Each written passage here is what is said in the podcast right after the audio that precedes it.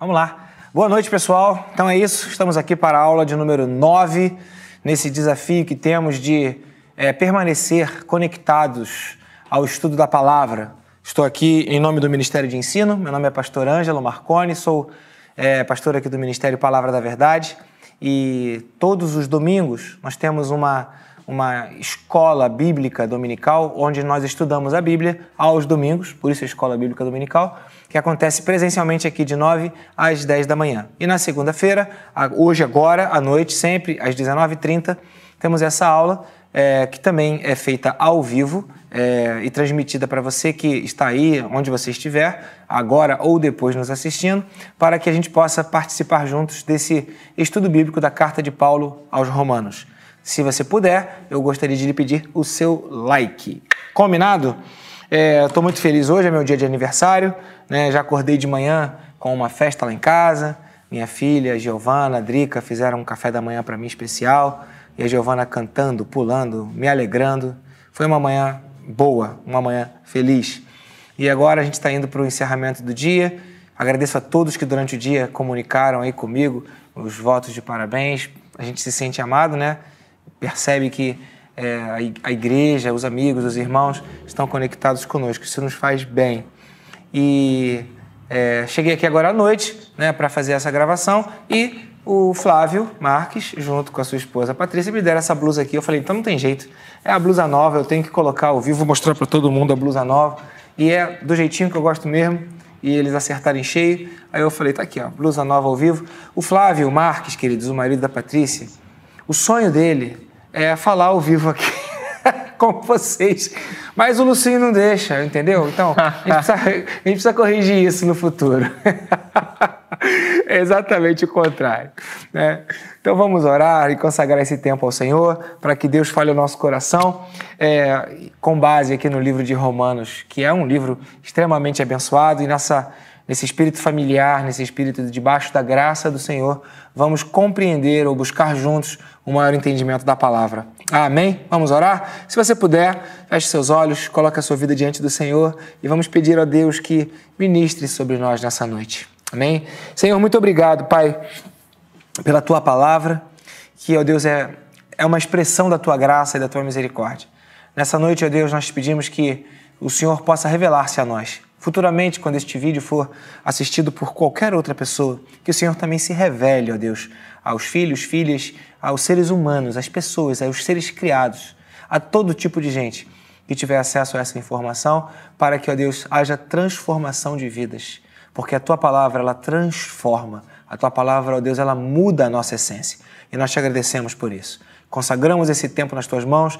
Te agradeço pela vida do Lucinho, pela vida do Flávio, pela vida do Mateus. Ó Deus, por toda essa equipe de mídia, por todos os nossos irmãos que têm trabalhado na tua igreja e têm, ó Deus, tornado possível, ó Deus, o desenvolvimento desse ministério. Muito obrigado. Receba toda a honra e toda a glória, Senhor. Nós oramos em nome de Jesus. Amém. Amém. Amém, queridos. Eu quero começar é, a aula de hoje fazendo uma espécie de retrospectiva rápida, só para te pontuar, para te situar. E caso você não tenha assistido às aulas anteriores, eu convido você, assim que puder, fazer isso, tá bom? É, hoje é a aula de número 9, de, da aula de 1 a 7 nós falamos aqui sobre é, esses temas que você está vendo aí agora na tela. Eu não sei como é que faz para você ver enquanto eu falo, mas eles falam que conseguem. Então tem aí é, as, as, diversas palavras que nós fomos trabalhando ao longo do desenvolvimento da aula 1, 2, 3 com a Marise falando, 4, 5, 6, 7, fundamentando o nosso estudo na lei, na, na no pecado, na graça, na fé, justiça, é, nas obras, na carne, no espírito. Palavras que são destacadas pelo autor do livro, né, é, Comentário de Romanos de F.F. Bruce, que é o livro que nós usamos como uma base, apenas uma referência inicial para o nosso estudo. Depois, na aula da semana passada, fazendo um, link da aula da semana passada para a aula de hoje, falamos do capítulo 1 até o verso 16, 17, ali onde nós encerramos com o um entendimento e a conclusão desses capítulos, desses versículos, perdão, é, dentro do capítulo 1 que Paulo se apresenta como um servo, como um escravo, como alguém que tem dívida, como alguém que não se considera superior, como alguém que abre mão, como alguém que tem um vínculo de amor, como alguém que é um servo. Doulos, a palavra escravo, ele é, é, é, é usada por Paulo para se apresentar como alguém que não tem nenhum mérito e como alguém que não tem absolutamente nada a receber de direito, mas apenas um serviço a fazer para os santos que estão em Roma, aos quais foram chamados por Deus para se conectarem, se converterem, se tornarem filhos de Deus. E é sobre esse sentido que é, a carta de Paulo aos Romanos começa, e esses primeiros capítulos ele exatamente faz essa, essa é, enfim, o desenvolvimento desse tema, essa explanação de que somos todos iguais e que nós não devemos nos tornar, ou pelo menos pensar, que somos melhores do que ninguém. E logo no início ele vem falando sobre um tema que é um tema bastante importante para nós, é, e a gente vai ler a partir aqui do versículo é, de número. É, lá para frente, né? Versículo de número 14, mas a gente vai ler a respeito sobre a ideia da liberdade. E eu quero começar com uma, uma um parágrafo que foi retirado ali do livro. É, do F.F. Bruce, e ele cita o C.S. Lewis. E por acaso, esse livro do C.S. Lewis, que é O Problema do Sofrimento, eu tenho ele no computador é, em PDF, e foi um livro que foi estudado no Seminário Betel, e eu fui lá na página e achei lá na página de número 96, na segunda edição aqui do Brasil, em português, uma, uma frase de C.S. Lewis sobre a liberdade, e é nesse sentido que a gente vai caminhar o entendimento é, do apóstolo Paulo enquanto servo, enquanto alguém que buscava servir a igreja de Roma, por isso ele escreveu a carta aos romanos, dentro da inspiração é, do Espírito Santo. C.S. Lewis fala o seguinte: eles gozarão para sempre da horrível liberdade que exigiram e são, portanto, autoescravizados. Da mesma maneira que os justos, para sempre submissos à obediência, se tornam, através de toda a eternidade, cada vez mais livres. Começar esse, esse esse entendimento de Romanos capítulo 1, falando sobre a ideia da liberdade, falando sobre a ideia do que é a liberdade dentro de uma perspectiva filosófica, dentro de uma perspectiva bíblica, dentro de uma perspectiva até mesmo sociológica. Né? O que é ser livre? Então, dentro dessa frase de C.S. Lewis, desse parágrafo retirado do seu livro, a gente começa a perceber que existe uma liberdade que nos auto-escraviza. E existe um outro tipo de liberdade que é fundamentada na obediência e que nos torna cada vez mais livres. Então, partindo agora para o outro slide, é, o que é liberdade? E aí você vai lá no Google, coloca lá definição de liberdade e aparecem algumas definições em um dicionário e está aí escrito, eu vou ler com você.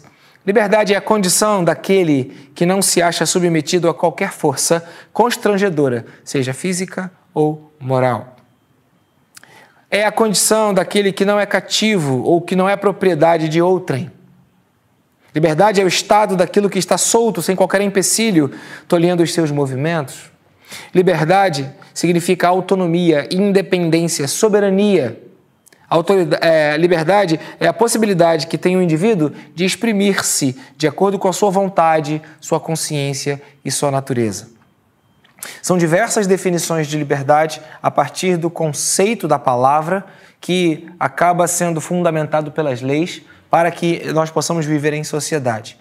O conjunto da ideia da liberdade tem sido uma procura incessante de muitos homens que, se sentindo aprisionados, se sentindo presos à cultura, se sentindo presos a valores que são considerados valores é, retrógrados ou valores fundamentados na é, segundo eles, na, no conceito da existência de um Deus, devem ser destruídos, derrubados. É sobre esse tipo de liberdade que C.S. Lewis ele, então, ele fala que, buscando essa liberdade, eles se tornam auto-escravizados, ao ponto que uma liberdade que cada vez cresce mais é a liberdade daqueles que são obedientes. Então a liberdade tem essa característica, aquele que não se acha submetido a qualquer força. No culto de ontem à noite, é, aqui do Ministério Palavra da Verdade, é, nós falamos sobre a questão do ambiente e da influência que existe do ambiente em nossas vidas, que de forma consciente ou inconsciente nos leva a gerar pensamentos e, por fim, palavras e atos. O fato é que de, debaixo desse é, espectro de influência que nós recebemos, debaixo do, do envolvimento que nós temos com inúmeras pessoas, dificilmente nós podemos dizer que somos totalmente livres. Porque o tempo inteiro essa condição de que nós não nos achamos submetidos a força nenhuma se torna cada vez menos real e menos verdadeira.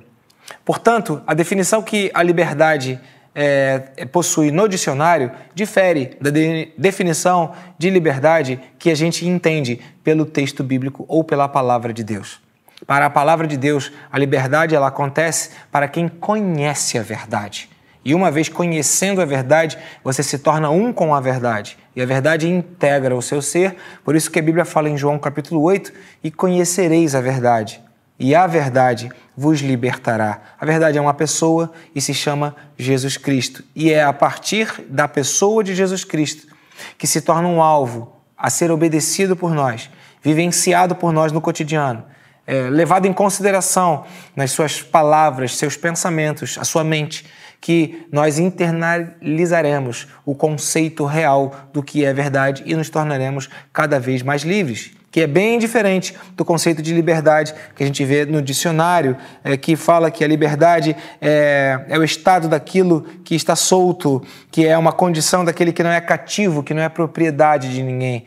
E se você for pensar direitinho na experiência dos relacionamentos humanos, na experiência da sociedade humana, a gente vai vendo que essa liberdade tão desejada, cada vez ela se torna mais utópica, menos verdadeira, menos real na vida daqueles que buscam. Ao contrário, a proposição da palavra de Deus é uma liberdade para toda a humanidade. E por que, que estamos falando de liberdade? Porque o apóstolo Paulo ele define que o que escraviza o homem é o pecado, e a partir do pecado que atinge a toda a humanidade, nós, todos nós, seres humanos criados, brasileiros, chineses, australianos, seja de qual for o continente em que a pessoa nasça, ou seja de qualquer época que a pessoa viva, somos escravos do pecado por conta da nossa incapacidade de nós nos submetermos a Deus naquilo que Deus se revela para nós. O conceito de liberdade que o próprio homem faz, ou que o próprio homem estabelece, ou que nós definimos, ele tem uma coerência. Porém, passando aqui de slide, uma coisa é a definição de liberdade, outra coisa, totalmente diferente, é ser livre.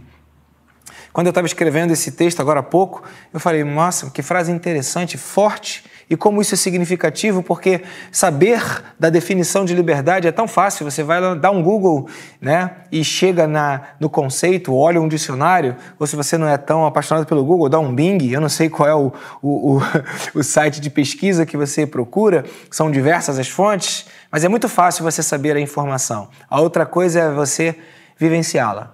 Outra coisa é você experimentá-la. Outra coisa é você sentir-se livre.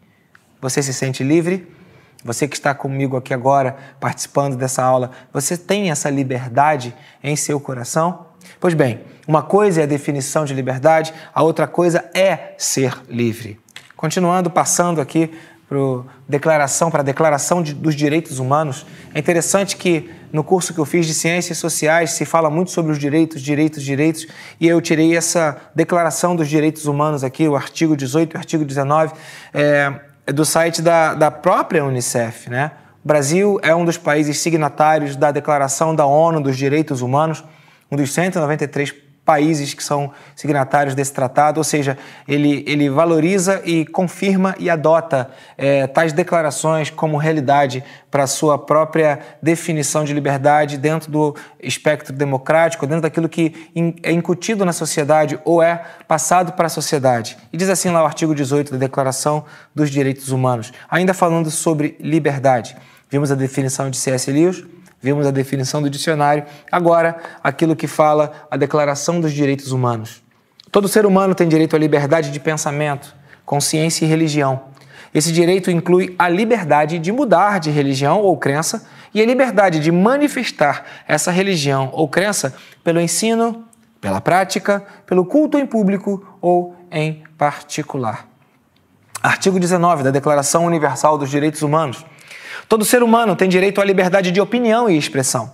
Esse direito inclui a liberdade de, sem interferência, ter opiniões e de procurar, receber e transmitir informações e ideias por quaisquer meios e independentemente de fronteiras. Ok? Vale lembrar que nós estamos gravando esse vídeo porque temos essa liberdade. O que, em última análise, nós estamos é, promovendo aqui através desses, desses vídeos, das aulas que temos feito desde o início aqui, nessa série né, é, Debaixo da Graça, que é um estudo da carta é, aos Romanos, é uma opinião proporcionada pela influência da palavra de Deus e estudada por nós aquilo que é a opinião de Deus para as nossas vidas. Aquilo que Deus sugere é o conselho de Deus, é a palavra de Deus. O que nós estamos fazendo aqui é exercendo o nosso direito e que você entenda que temos o direito de expressar a nossa religião, temos o direito de expressar a nossa fé. Portanto, não tenha medo de ser livre e de dizer em quem você crê, por que você crê e a quem você segue e por que você segue. Eu creio em Jesus, creio porque ele salvou a minha vida de um, de um tremendal de lama e me colocou de, diante dele com dignidade, com alegria, com paz. Claro, somos seres humanos. Passamos por situações difíceis, mas em todas essas coisas somos mais do que vencedores por meio daquele que nos amou. A minha opinião é que você deveria render-se a Jesus Cristo e entender que a busca que você tem de liberdade, de fazer o que quer, de escolher o que quer, de é, tomar as decisões que você quer, na verdade não representa a verdadeira liberdade. A verdadeira liberdade só existe em Jesus Cristo. Muito bem, continuando, é, em Romanos capítulo 1, a gente vai ler aqui o versículo 14, mas antes eu quero te lembrar: o apóstolo Paulo se apresenta como um escravo um escravo não era livre, um escravo era preso. Porém, Paulo, ele era um homem que tinha instrução, ele teve boas escolas, teve boas oportunidades de aprender com é, uma escola é, de filosofia muito, muito boa dos gregos, dos helenistas. Paulo teve um desenvolvimento muito bom dentro da sociedade, sendo um cidadão romano, teve uma, uma é, educação religiosa das melhores possíveis, com um conhecimento da Torá, da lei, dentro daquele contexto da religião que ele praticava é, de uma maneira muito intensa, até que um dia, conta o livro de Atos, capítulo 9, ele teve uma visão dos céus. Jesus falou para ele: Saulo, Saulo, por que me persegues? E a partir daquela experiência sobrenatural, Saulo então ele tem uma transformação que é tão intensa que ele muda até a sua identidade, seja ela do coração, seja ela externalizada pelo seu nome. E agora o apóstolo Paulo, ele nasce não mais como um perseguidor, mas como um defensor de Jesus Cristo.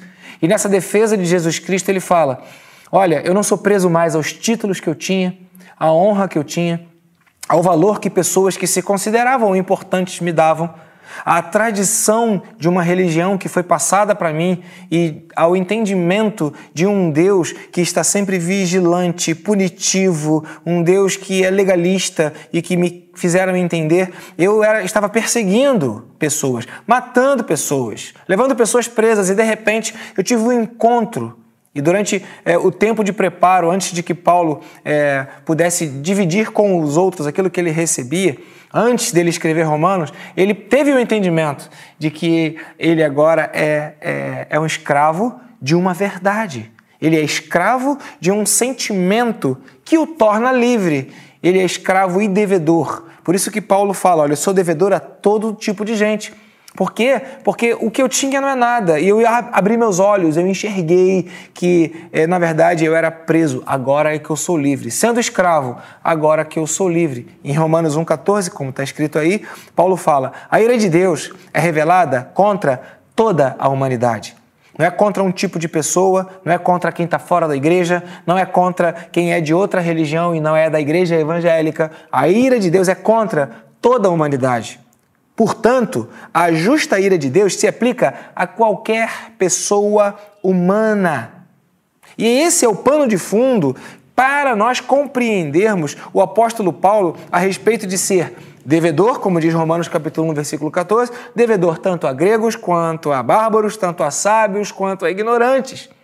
Ele tinha o entendimento de que ele devia a todo tipo de gente, porque a ira de Deus era com todo mundo, inclusive ele porque ele se encontrava numa, numa é, num bolo ou numa característica ou num grupo de pessoas que também mereceriam a ira de Deus. Ele não era melhor do que ninguém. Então Paulo escreve a carta para os romanos dizendo: Pessoal, eu sou servo de vocês, eu não sou melhor do que vocês porque eu estou escrevendo. Na verdade, eu tenho uma missão que me foi dada por Cristo. Paulo, servo, apóstolo de Cristo Jesus, eu escrevo para vocês, para servir vocês. E Paulo vem falando: olha, a coisa aí é feia, né? Mas fiquem tranquilos, porque eu sou devedor a todo tipo de gente. Eu também sou devedor a vocês. E agora a gente passa aqui para a ideia de que Paulo tinha esse entendimento de que todos eram errados. Romanos capítulo 3, versículo 23, você pode passar aí. Eu, eu fiz uma, um, um texto que, na verdade, ele é, é, bota na sequência dois versículos, Romanos 3, 23 e depois Romanos 3, 22, para você entender qual era o pano de fundo que havia é, é, dado a base de Paulo de falar: eu sou devedor a todo tipo de gente. Eu sou um servo desse tipo de gente. E a ideia de que todos pecaram e estão destituídos da glória de Deus fazia com que Paulo, ou fazia compreender e nos ensinar que a graça, ou seja, a justiça de Deus, é mediante a fé em Jesus Cristo, é mediante a fé em Jesus Cristo, para todos os que creem. Não há distinção. Porque todos pecaram, todos precisam da glória de Deus, a ira de Deus é para toda a humanidade, e eu me tornei alguém devedor a todo tipo de gente. É isto o que Paulo está escrevendo ali no capítulo 1 de Romanos. Amém? Continuando, capítulo 1, versículo 18, aí começa é, a explicação de Paulo. Portanto, diante dessa incapacidade que nós temos de ter algum tipo de justiça diante de Deus, o cara, o cara era inteligente, o cara era, tinha uma cultura, o cara tinha um grupo social de destaque, o cara tinha é, cartas é, de pessoas que lhe autorizavam a fazer coisas, ele tinha poder nas mãos, mas de repente ele se encontrou numa realidade de vida onde ele percebeu que tudo aquilo que ele era não era nada. E toda a liberdade que ele achava que tinha era uma prisão. E agora a prisão que ele tinha era de defender aquele que antes ele perseguia, defender a Jesus Cristo. Então Paulo começa a dizer que é, todos os homens são iguais e todos precisam da glória de Deus, carecem da glória de Deus, dependem de Deus. E não tem jeito. E ele fala aqui em Romanos é, 1, 18. Portanto, a ira de Deus é revelada dos céus contra toda impiedade e injustiça de quem? Dos homens. Isso inclui ele, os romanos, os bárbaros, os gregos, inclui eu e inclui você inclui a todos nós. Todos somos é, devedores, todos nós é, merecedores da ira de Deus que é revelada dos céus. Ou seja, eu botei ali entre parênteses, é uma explicação minha, é um aposto a esse, a esse texto de Romanos 1,18. Quando ele fala dois homens, ele inclui todos os homens, esse inclui. Então, a ira de Deus é revelada dos céus contra toda impiedade e injustiça de todos os homens que suprimem ou seja, escondem, retiram a verdade de Deus pela injustiça. Paulo então se coloca como alguém que está devendo diante dessa informação, alguém que está numa situação de dívida diante da realidade daquilo que ele enxergou na sua experiência de conversão. E a partir daí ele recebe um chamado de Cristo, ele recebe uma missão de Cristo de ensinar, de passar e de dividir. Não tem pessoas melhores. Não tem pessoas melhores porque outros dizem que aquelas pessoas são melhores. Não existe. E não tem pessoas piores porque determinado grupo considera outras pessoas piores. E é exatamente isso o que Paulo explica quando ele escreve em Romanos capítulo 1, a partir do verso de número 18. Passando o slide. Então, quais são as características com base no fato de a humanidade ter conhecido a Deus e não ter glorificado nem rendido graças é, por conta do coração insensato e por conta dos pensamentos fúteis. Esse, esse texto, ele está ali em Romanos, e eu, e eu queria ler com você, eu não separei, mas eu acho que é, para dar base a essa afirmação, quais são as características da humanidade né, é, ter desenvolvido esse, é, esse coração insensato, esses pensamentos fúteis, eu acho que vale a pena a gente ler. Então vamos lá, eu estou abrindo aqui com você Romanos, é, capítulo 1, é, no versículo de número aqui é, 21, 21, que diz assim, ó, é, vou ler a partir do 20, Romanos capítulo 1, versículo 20, e depois eu vou ler o 21. Preparou aí, Flávio? Obrigado, meu amado. Diz assim, é, pois desde a criação do mundo, os atributos invisíveis de Deus e seu eterno poder e a sua natureza divina têm sido, visto, têm sido vistos claramente, sendo compreendidos por meio das coisas criadas, de forma que tais homens, são indesculpáveis. Por quê? Tendo conhecido a Deus, não o glorificaram como Deus, nem lhe renderam graças, mas os seus pensamentos tornaram-se fúteis, e o coração insensato deles obscureceu-se. E a partir daí, eu vou ler aqui com vocês esses slides que falam sobre ah, ah, o que está escrito em Romanos, o que está escrito em Romanos capítulo 1, a partir do versículo 20, 21, 22 até o término desse, desse, desse capítulo. Por quê? Porque existem algumas características que é, desenvolveram os homens ou a humanidade por conta de é, não dar bola para Deus, de querer a sua própria liberdade, de querer tomar as decisões por sua própria conta, de querer, é, como diz a definição de liberdade do dicionário, não estar preso a nada, não estar submisso a nada, não obedecer a ninguém, não estar cerceado de nenhum dos seus movimentos, de ter completo domínio sobre as coisas que quer fazer. E essa definição de liberdade trouxe ao homem o que a Bíblia fala aqui neste versículo 21. Várias características que obscureceu o pensamento, obscureceu o coração, tornando o coração insensato. O que é uma pessoa insensata? Que não tem bom senso, que age fora da lógica, age fora do senso comum. Então, aquilo que a sociedade ela entende ser sensato, diante do, da revelação de Deus, diante da experiência com Jesus Cristo, diante da revelação daquilo que de fato é a verdade e é a liberdade, Paulo ele fala: o coração de todos os homens deveria ter se rendido a Deus, mas se tornou insensato e se tornou entregue a coisas fúteis. Por quê? Aí ele começa: esse coração foi obscurecido. E ainda que se digam sábios, verso 22, eles se tornam loucos.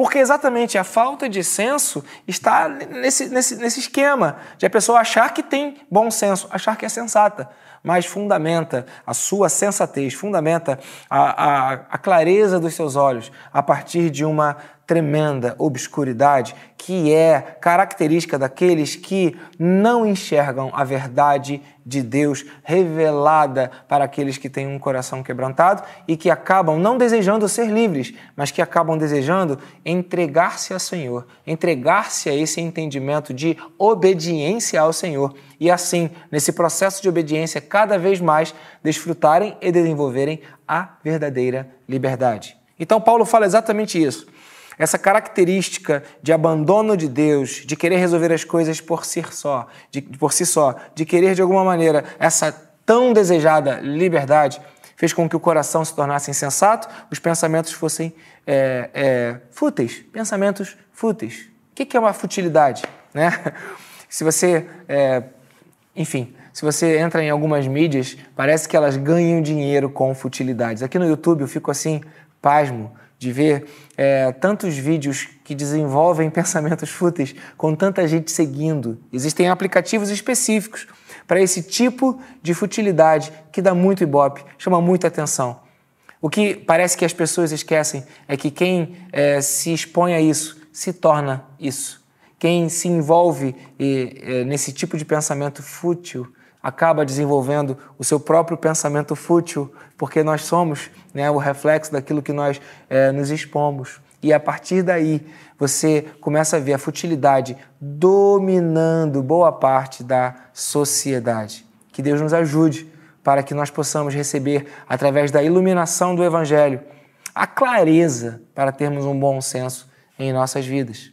Então, Paulo está falando o seguinte: todo mundo peca, todo mundo erra porque se afasta de Deus e o coração fica meio né, é, é, é, escurecido na sua forma de enxergar, fica meio nebuloso e aí se torna fútil e aí se torna um coração que não, não se rende a Deus, né, fica é, insensato. E aí várias características se desenvolvem. Ainda que se digam sábios, são loucos, trocam a glória do Deus imortal por imagens. Que coisa interessante. Característica do pecado é a idolatria é, desprezam o conhecimento de Deus. Está lá no verso 28 que, é, ainda que o que a gente esteja lendo esteja numa sequência no verso 22, mas é, uma das características daqueles que é, não se rendem ao Senhor, não se rendem a Deus, não reconhecem a Deus como Senhor, por causa é, do desejo que querem de ter a sua própria liberdade, de dominar os seus próprios desejos e de fazer o que quiserem com seus próprios desejos, E então o coração se torna obscuro, porque desprezam o conhecimento de Deus e buscam o seu próprio conhecimento, dizendo-se sábios, tornam-se loucos. Passando o slide. Então, existem muitas consequências que acontecem por conta do desprezo ao conhecimento de Deus e por conta desse coração é, é, com esse coração com embotamento de visão, esse coração que não enxerga com sensatez, pensamentos é, que se tornaram fúteis por conta de desprezar o conhecimento de Deus. Abandona quem é Deus, abandona o conceito que Deus tem para passar para nós, abandona o que a palavra de Deus pra, tem para nos ensinar, abandona a opinião de Deus e começam a viver cada um segundo a sua própria opinião. Quais são as consequências disso? Bem, a impureza sexual que leva à degradação do seu corpo entre si.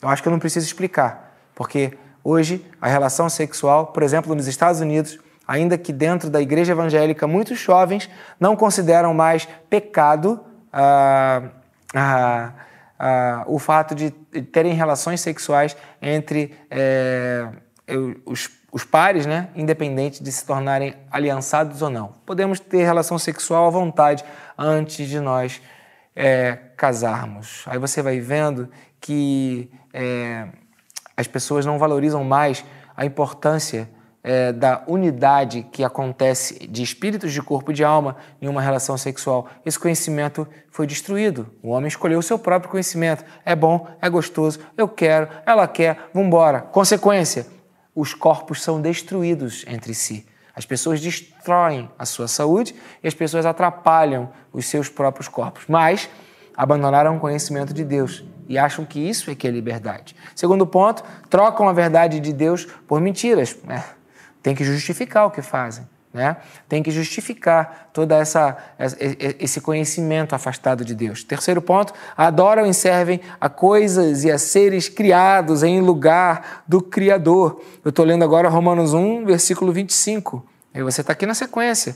Ou seja, tem gente adorando um pedaço de madeira, tem gente adorando uma estatueta, uma imagem de uma pessoa, um ser humano é, é, é, representado, um animal representado né, por uma estátua, por uma foto. E as pessoas ignoram que devem adorar e servir não a coisas, mas ao Deus, porque Deus é quem merece a nossa adoração.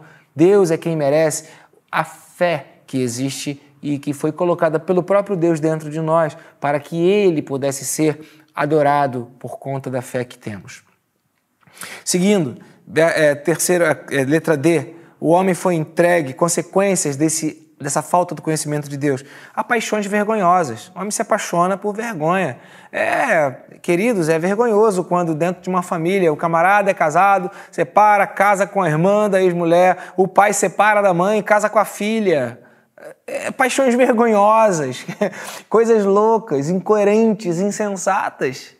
E o homem chamando isso de liberdade, é o que Paulo está falando aqui. Ele continua é, aqui no, no, no, verso 26, Romanos 1, 26, a alteração das relações sexuais naturais das mulheres por outras. A mulher mudou uh, o seu desejo natural pelo homem e começou a sentir desejo por outra mulher. É alteração. E diz que isso é liberdade. Então, a opinião da Bíblia a respeito do assunto do homossexualismo, a opinião da Bíblia é que isso é uma distorção do verdadeiro conhecimento e de que isso não é a liberdade, isso é uma prisão. É exatamente isso o que o Evangelho, o que a Bíblia, ela promove como informação, como a opinião dela, a opinião de Deus para a sua vida. É, porém, os homens, se dizendo livres, têm a sua própria opinião, desprezam o conhecimento de Deus e são entregues a, a, a, a relacionamentos contrários à natureza. Né? Os corpos não foram preparados para esse tipo de, de relacionamento. Qualquer médico dizia isso, enfim, mas eu não vou entrar nesse mérito. Eu estou querendo dizer que existe uma opinião de Deus para essa questão. Continuando, verso é, é, seguinte, da mesma forma, 27, os homens abandonaram a sua relação natural com, com as mulheres e tiveram paixão um homem pelo outro. Enfim, é algo completamente insensato, na opinião de Deus para a sociedade. Mas a sociedade, ela desprezando a opinião de Deus, desprezando o conhecimento de Deus e dando margem à sua própria opinião, ela, como diz a própria palavra, dizendo-se sábia, tornou-se louca, perdeu a sensatez. É, ah, continuando, é, é, os homens também foram entregues às consequências a atos indecentes de homens com homens. Olha quanta indecência. Né? A moral mudou, a ética mudou. A, o que é indecente? Os homens estão querendo construir uma espécie de indecência diferenciada. E aí você vai vendo como é distante a opinião de Deus da opinião dos homens. Como é distante o que Deus diz que é do que os homens dizem que realmente é. E graças a Deus que nós temos a liberdade de expressar esta opinião de Deus e nos levantarmos contra toda espécie de homossexualismo, seja ela masculina ou feminina, porque a Bíblia condena. Temos um direito que está firmado em nossa Constituição, que está firmado na Declaração dos Direitos Universais e está firmado na própria Bíblia. E temos a revelação de Deus para sermos livres da opinião que vai contra a opinião de Deus. Continuando, mudando aqui, letra H. A Bíblia fala que uma das consequências da, do abandono da, da, do conhecimento de Deus é a disposição mental reprovável para praticar coisas que não se devem praticar. O homem tem cada ideia maligna, né? Pessoas têm ideias mirabolantes para fazer coisas que não deveriam fazer. E você vai vendo uma espécie de criatividade mórbida, criatividade negativa. Existem alguns vídeos que algumas pessoas gostam de assistir, eu particularmente não tenho prazer nenhum, eu detesto, de gente idiota fazendo coisas idiotas e promovendo práticas idiotas, achando que aquilo é muito legal né? É, que envolve tacar fogo, que envolve pular, que envolve expor-se a risco, que envolve fazer coisas inusitadas, mas que sempre ofendem, machucam o corpo, não sei se para chocar ou para dizer que são capazes, disposição mental reprovável para praticar coisas que não se deve praticar.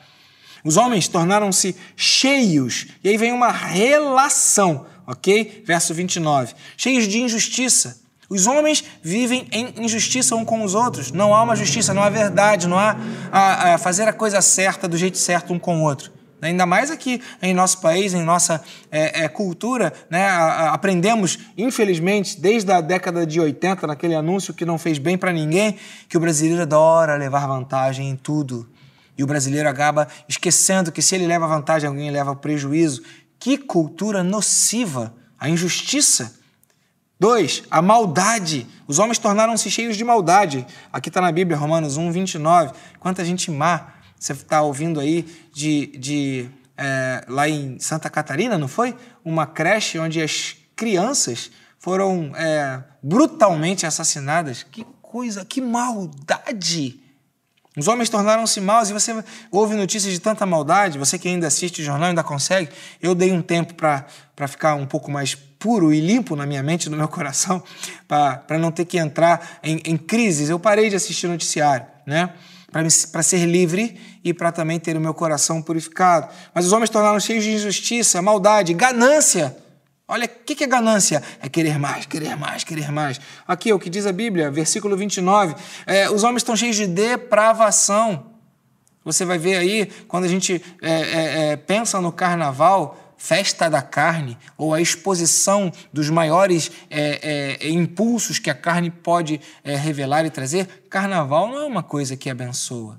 Não é. A opinião de Deus é que a carne ela não deve ser de alguma maneira potencializada, ela deve ser crucificada com Cristo, porque as obras da carne não agradam a Deus. E este vai se tornando então um diferencial entre aquele que é convertido, que ama a Deus, que está livre do pecado. Paulo está falando disso daí, mas ele não está acusando ninguém. Ele está dizendo: eu faço parte disso daí. Eu estou nesse bolo aí, gente. Eu estou nesse bolo. Eu estou nesse bolo de gente aí que, é, como os homens, eu sou homem, eu, eu sou escravo é, é, da revelação que eu tive de Jesus Cristo, porque eu antes era esse tipo de gente. Então, ao mesmo tempo que você tem uma relação de consequências daqueles que não têm conhecimento de Deus, se você ler ao contrário esse texto, você vai ter uma relação de consequências daquilo que nós somos libertos quando nós temos o conhecimento de Deus. Então, os homens que não têm o conhecimento de Deus tornam cheios de homicídio, mas aqueles que têm o conhecimento de Deus se tornam cheios de vida e querem abençoar vidas. Rivalidade para quem não tem e é, solidariedade para quem tem, engano para quem não tem o conhecimento de Deus, mas verdade e justiça para quem tem o conhecimento de Deus, malícia para quem não tem o conhecimento de Deus e é, é, santidade, bondade para quem tem o conhecimento de Deus. Assim, Paulo vai fazendo uma diferença muito clara entre aqueles que têm o conhecimento de Deus e os que não têm. E ele diz: Eu sou escravo porque eu não tinha o conhecimento de Deus, mas agora eu tenho. E eu sei o que, que é o que vocês estão é, passando e vivendo, porque realmente eu também merecia isso, se não fosse a graça de Deus que me alcançou. Porque os homens é, têm essa ira de Deus revelada porque se tornaram esse tipo de gente, porque afastaram-se do conhecimento de Deus e estão usando o seu próprio conhecimento como uma base para as escolhas e para as decisões da sua própria vida. Continuando no outro slide, a relação não para, os homens se tornaram, né? Agora vamos ler aqui é, versículo 30 é, e 31, né? Se tornaram bisbilhoteiros, caluniadores, inimigos de Deus, arrogantes, presunçosos, insolentes, inventam maneiras de praticar o mal, desobedecem a seus pais, insensatos, sem amor pela família e implacáveis. Tudo isso como consequência do pecado para toda a humanidade. Veja, Paulo ele não faz um capítulo para condenar o homossexualismo. Paulo não faz um capítulo para condenar os seres humanos. Paulo faz um capítulo descritivo do que, que a humanidade ou qualquer homem se torna quando despreza o conhecimento de Deus e busca viver a vida debaixo do seu próprio conhecimento. E Paulo fala: não há senso nisso. Então ele pega todo o entendimento, todo o conhecimento, toda a, a capacidade que ele desenvolveu na sua mente intelectual, associada agora à revelação que ele teve de Deus, à natureza de Deus que faz parte agora do seu ser, e ele fala: Eu achava que eu era livre, mas eu era preso. Então agora eu estou escravo de uma boa notícia. Eu tenho uma missão: contar para todo mundo. Olha, não desprezem o conhecimento de Deus, porque se vocês desprezarem, vocês vão continuar como toda a humanidade passiva da ira de Deus, como eu era, mas agora não sou mais, porque eu estou debaixo da graça. E é isso que Paulo está falando. Então veja, não é um pecado pior do que o outro, diferente do outro, mas são várias consequências que vão tornando as pessoas cada vez mais envolvidas nessa relação que lemos aqui nesses dois, dois slides. Eu estou lendo aqui agora a letra J, aqui o, o, o número 10, sem amor pela família. Olha, e aí você vai vendo, ah, e quem tem conhecimento de Deus? Ama a família. Ah, aqui o número 5, é, é, número cinco, né? É, letra V ali em algoritmo romano. Os homens se tornaram arrogantes. Quem tem o conhecimento de Deus? Tem um, um, uma humildade. E aí você vai vendo a diferença entre aqueles que conhecem a Deus e aqueles que buscam um próprio conhecimento no próprio homem. Sabe, queridos, é importante que você desenvolva o conhecimento do que o homem diz a respeito do próprio homem. Eu mesmo estudei, estudei bastante, não tenho estudado. Mas o verdadeiro conhecimento não é o que o homem produz para nos ensinar, mas é aquele conhecimento que vem de Deus para nos ensinar no caminho em que devemos andar. Passando o slide. Então, é, Romanos capítulo 1, versículo 32 está escrito: Embora os homens ou a humanidade toda conheçam o justo decreto de Deus, que Deus fala a coisa certa, de que as pessoas que praticam essas coisas merecem a morte, não querem nem saber. Não somente continuam a praticá-las, mas também aprovam aqueles que as praticam. E não é o que nós estamos vendo hoje. Leis sendo mudadas para aprovar atos que não deveriam ser praticados, pensamentos que não deveriam passar pela cabeça dos homens com um tipo de conhecimento que não deveria ser validado, mas não só a humanidade pratica, como aprova os que tais coisas praticam. Ao ponto de que, quando a opinião da Bíblia como eu estou passando aqui neste vídeo, a opinião de Deus através da palavra é exposta, isso acaba ofendendo a muitos que acham que essa opinião ela deveria ser eliminada, é uma opinião que não existe, é uma opinião de gente tosca, que gente que não tem entendimento, gente que não tem conhecimento. E Paulo vem exatamente na contramão desse sistema de, de, de pessoas que praticam tais coisas. Ele fala: olha, esse esse, é esse, esse é o resultado, essa é a consequência de quem abandonou o conhecimento de Deus. Eu era assim, eu era desse jeito. Eu tinha esse entendimento, eu achava que eu era melhor, eu andava segundo o meu conhecimento. Eu até peguei cartas para matar aqueles que seguiam a Jesus, que pensavam diferentes. Mas estava errado. Na verdade, eles é que estavam certos e agora eu enxergo isso. Por isso, Paulo, eu sou o escravo e tenho uma missão, por isso eu sou o apóstolo. Amém, queridos? Você está compreendendo? Caminhando aqui mais para o final, a ideia do capítulo 1 ela é concluída no capítulo 2, versículo 1. ok? E no capítulo 2 de Romanos, versículo 1, está escrito: portanto, ou seja, diante de tudo que foi falado no capítulo 1, diante disso, que a humanidade ela tem um conhecimento que traz consequências e aquela relação das consequências quando há um desprezo do conhecimento de Deus e que Paulo conseguiu se ver livre disso porque ele teve uma revelação de Jesus Cristo e ele agora se tornou escravo e tem uma missão de contar para as pessoas que elas precisam entender que a verdadeira liberdade não é aquela que elas estabelecem, como, conforme a, a frase inicial do C.S. Lewis, mas a liberdade ela é proveniente da obediência. Portanto, né, Paulo fala para quem acha que tem alguma malandragem em achar-se mais inteligente ou mais capaz do que o outro. Paulo fala: olha, você que julga os outros é indesculpável. Como é que eu vou julgar uma pessoa que faz uma coisa errada? Eu também estou incluído nesse propósito. Né? Como é que Paulo vai deixar de amar os romanos? E Paulo escreve para uma cultura romana onde havia o culto ao deus Baco. E o culto ao deus Baco era um culto onde as pessoas despiam-se das suas roupas, entravam no local fechado e tinham ali relacionamentos, homens com homens, mulheres com mulheres. Paulo então fala: Eu sou devedor a esse tipo de gente. Paulo fala: olha, esse conhecimento de vocês, que essa depravação, essa, essa, essas questões de mudar o ato natural, sexual, tudo isso é porque vocês abandonaram o conhecimento de Deus. Então veja, eu não tenho como julgar vocês porque vocês fazem isso. Os homens se tornaram avarentos, é, é, desobedientes aos pais, se tornaram pessoas é, inescrupulosas, né, é, implacáveis porque abandonaram o conhecimento de Deus. Eu sei disso, eu também sou um desses, fui um desses antes. Então, não adianta você querer julgar os outros, você é indesculpável se tentar julgar esse tipo de gente. Isso é a graça de Deus. Paulo então começa a explicar o que é estar debaixo da graça. Não é acusar os que erram, porque afinal de contas, ele também se incluía nesse grupo. Portanto, você que julga os outros é indesculpável, porque você está condenando a você mesmo naquilo em que você julga, visto que você que julga pratica as mesmas coisas. Então Paulo fala: Eu sou igual a todo mundo. Eu não sou melhor do que vocês. Eu não sou melhor do que vocês que têm esse hedonismo, esse prazer pelo prazer, né? sem pensar no dia de amanhã, sem pensar nas consequências, sem pensar se isso é bom ou ruim é, para o grupo que eu estou vivendo. Eu não, não, tenho, eu não tenho como julgar o que vocês fazem, não tenho como julgar quem fuma, quem bebe, quem trai mulher, quem trai marido, quem rouba, quem mata. Eu não tenho como julgar, porque é, é, de alguma forma, em algum momento, se eu me afastar do conhecimento de Deus, eu sou igual. O que me fez diferente foi a revelação do conhecimento de Deus em Cristo Jesus que me trouxe luz e me livrou da escravidão do pecado. Isso, para Paulo, é que significava estar debaixo da graça. E aí, por isso que ele fala: não tem como julgar ninguém. E aí eu volto aqui para a frase que lemos no início do C.S. Lewis, nesse, nesse, nesse slide. Talvez você entenda melhor agora. C.S. Lewis fala: eles gozarão para sempre de horrível liberdade que exigiram Liberdade, queremos liberdade, direito, direito ao nosso corpo, direito ao nosso conhecimento, direito a sermos o que quisermos. Ok, mas é uma horrível liberdade que escraviza. Eles gozarão para sempre de horrível liberdade que exigiram e, portanto, são auto-escravizados.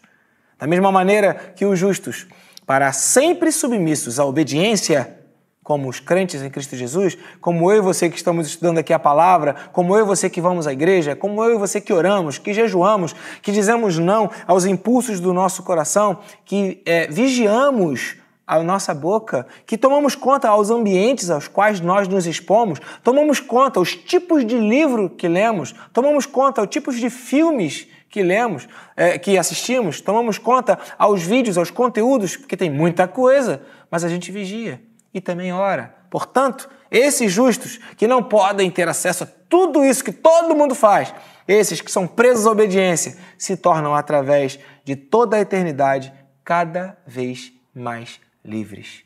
Amém? Eu quero dar parabéns a você. Eu recebi tantos parabéns hoje, mas eu quero dar parabéns a você que encontrou a revelação de Jesus Cristo e que não está preso ao pecado. Você tem liberdade para amar, tem a liberdade para ser uma pessoa diferente, tem uma liberdade para expressar o que está na Declaração dos Direitos Humanos, o que está no dicionário e o que está sendo determinado aqui nessa frase de C.S. Lewis, porque aquele que conhece a verdade em Cristo Jesus, de fato, é alguém liberto. Paulo encontrou essa liberdade e ele fala: essa liberdade ela não era porque eu é, não, não existe, não acontece porque eu era uma pessoa melhor. Essa liberdade é porque, mesmo eu sendo desse jeito, eu fui alcançado pelo amor, pela misericórdia e pela graça de Jesus. Eu não estou aqui para julgar ninguém, eu estou aqui para falar daquilo que Jesus Cristo fez na minha vida, para que através daquilo que eu mostro, daquilo que eu revelo na prática da minha vida, outros possam ver e desejar ser aquilo que eu sou, desejar serem imitadores de Cristo como eu sou imitador, desejar alcançar a graça que um dia eu alcancei na minha vida. Amém? Encerrando, né? É, semana que vem a gente vai passar para o capítulo 2 de Romanos. Na verdade, o capítulo 2 é para aquele tipo de gente que por algum motivo se sente né, é, melhor ou superior a qualquer outra pessoa. A graça de Deus, ela é para todos os homens, mas se ela é para todos os homens, é porque todos pecaram e estão separados da graça e da misericórdia de Deus e dependem de Deus. E dependem da graça de Deus. Então, semana que vem a gente vai estar estudando Romanos capítulo 2, dentro daquilo que é a experiência do apóstolo Paulo, que inspirado pelo Espírito Santo, fala para cada um de nós para que a gente aprenda a ter uma fé fundamentada na palavra de Deus e não em tradições, não no que achamos, não em opinião de outras pessoas, mas na própria opinião de Deus. Afinal de contas, a Bíblia é a opinião de Deus para as nossas vidas. Eu quero seguir a opinião de Deus. Eu tenho seguido a opinião de Deus e é por isso que eu repasso para vocês aqui nesse vídeo a opinião de Deus sobre esses assuntos. Muito obrigado porque você ficou até aqui. A gente encerra e eu quero orar para que Deus possa pegar essa verdade da palavra e transformar em revelação no seu coração, em nome de Jesus. Amém? Vamos orar? Lucinho, você pode orar por nós? Pode orar para nós aqui nesse momento, para que essa palavra ela possa alcançar o coração dos que estão aqui ao vivo, de outros que estarão assistindo essa, essa aula no futuro. Amém? Vamos orar? Amém. Senhor, te agradecemos, Pai, te agradecemos pela Sua palavra, Amém, te agradecemos Jesus. porque o Senhor esteve aqui conosco, Pai, Amém, e queremos, Senhor, te entregar, Senhor, tudo que foi falado, Pai, para que o Senhor possa fazer florescer no nosso coração essa semente, Senhor, Amém, a semente Jesus. que a Tua palavra é, foi liberada sobre as nossas vidas, Senhor, a semente da Tua palavra, Pai. Em nome de Jesus, que essa graça, Pai, que ela às vezes não é, é total entendida pela nossa mente, Senhor, ela possa, Senhor, ser liberada sobre nós, Pai, liberada sobre as nossas vidas em todos os momentos, Senhor. Nós pedimos, Senhor, porque queremos andar debaixo da graça, Senhor. Queremos experimentar da verdadeira liberdade que somente em Cristo nós podemos alcançar, Senhor. Queremos, Senhor, submeter a tua palavra, submeter ao senhorio de Cristo, Senhor, crendo que nele está toda a satisfação que nós precisamos, Senhor, toda a alegria, Senhor, toda a felicidade, Senhor, todo o prazer que nós necessitamos, Pai. Queremos ser, Senhor, submetidos a Ti, Pai. Por isso, vem ser Senhor das nossas vidas, Senhor. Vem ser Senhor dos nossos corações, dos nossos sentimentos, das nossas vontades, das nossas ações, Senhor. Que possamos ser moldados por Ti, Senhor. Moldados pela Tua vontade, não pela nossa, Senhor. Nós queremos entrar debaixo da graça, Senhor. Por isso pedimos, Senhor, vem com a tua misericórdia sobre nós, com a tua graça sobre nós, Senhor, sabendo que nós somos pecadores, somos falhos, mas carecemos de ti, Senhor. Nós oramos e consagramos esse tempo, Senhor, no nome de Jesus Cristo, Pai. Amém. Aleluia. Amém. Amém. Glória a Deus. Amém, queridos? Então, chegamos ao final do nosso bate-papo de hoje, da nossa aula de hoje. A gente vai ficando por aqui. Eu quero agradecer a você que já deixou o seu like. Por favor, pedir para você que você deixe o seu like, caso você não tenha deixado. Caso você tenha julgado interessante eh, o estudo de hoje, que se você puder, repassa esse link para que outros possam ter acesso a essa informação, para que outros possam aprender e conhecer aquilo que nós conhecemos juntos aqui nesta noite, tá bom? E caso você ainda não seja inscrito, eu quero te convidar a inscrever-se em nosso canal. Isso nos ajuda, isso de alguma forma é, promove junto à plataforma aqui do YouTube é, alguns valores e conceitos que eles entendem ser importantes, número de inscritos, facilita o nosso trabalho nos dá o direito de receber uma espécie de monetização, uma valorização com, quando cada vídeo é assistido. Isso também nos ajuda em oferta para que a gente possa ter novos equipamentos, enfim, promover esses vídeos cada vez mais. Então, se você gostou e tem gostado, torne-se alguém que é, nos ajuda na divulgação e na ampliação desse trabalho. Tá bom, queridos? Muito bom estar aqui com você. E eu quero encerrar deixando para você um convite, tá bom? Quarta-feira nós temos aqui a nossa sala de oração, transmitida ao vivo aqui pelo YouTube, começando às 19 horas. 19 e 30, perdão. 19 Pastor. 30. Oi. O pessoal deu parabéns aqui pro senhor, tá? deram parabéns para mim? Um monte de gente deu parabéns então, lá no início. Eu, eu aceito parabéns só na sala de oração na quarta-feira ou eu aceito hoje? Aceita hoje. Aceito hoje. Vamos lá, Lucinho. Quem deu parabéns? Fala aí pra mim. Vamos lá. Vai lá tá contigo aí. É... O Isael deu parabéns, Zé a Noêmia, meu colega de pescaria. Vamos lá. Fala aí, Lucinho. a Rosane, Ah, Ana Arlete, Marise, Kátia, Alberto, Opa. Josineide, Elvira, Rosane Raimunda, Elson, Jefferson, Mônica, Jussara, Leila, Drica também, show de bola. Valdeir Castelano, Valdeir. Valdeir. Eu acho que o Valdeir é o pai da Karen, se eu não me engano. Valdeir Castellano, pai da Karen. Isso aí, o pessoal falou mais lá no início, mas também tá dando parabéns agora no final. Todo mundo aí, pastor. Pessoal, muito obrigado. Vocês são uma alegria na minha vida. Muito obrigado. Né? É, Eu nem me lembro o que eu estava falando. Ah, a da Patrícia- sala de oração. Isso, é. Quem Patrícia também, Patrícia. A Patrícia que me deu essa blusa aqui maravilhosa? É, ela tá Gente, a dando- Patrícia é um amor, né? Patrícia, você é um. Você é o próprio presente de Deus. E eu gosto de presentes de Deus, por isso que o nome da minha filha é Giovana.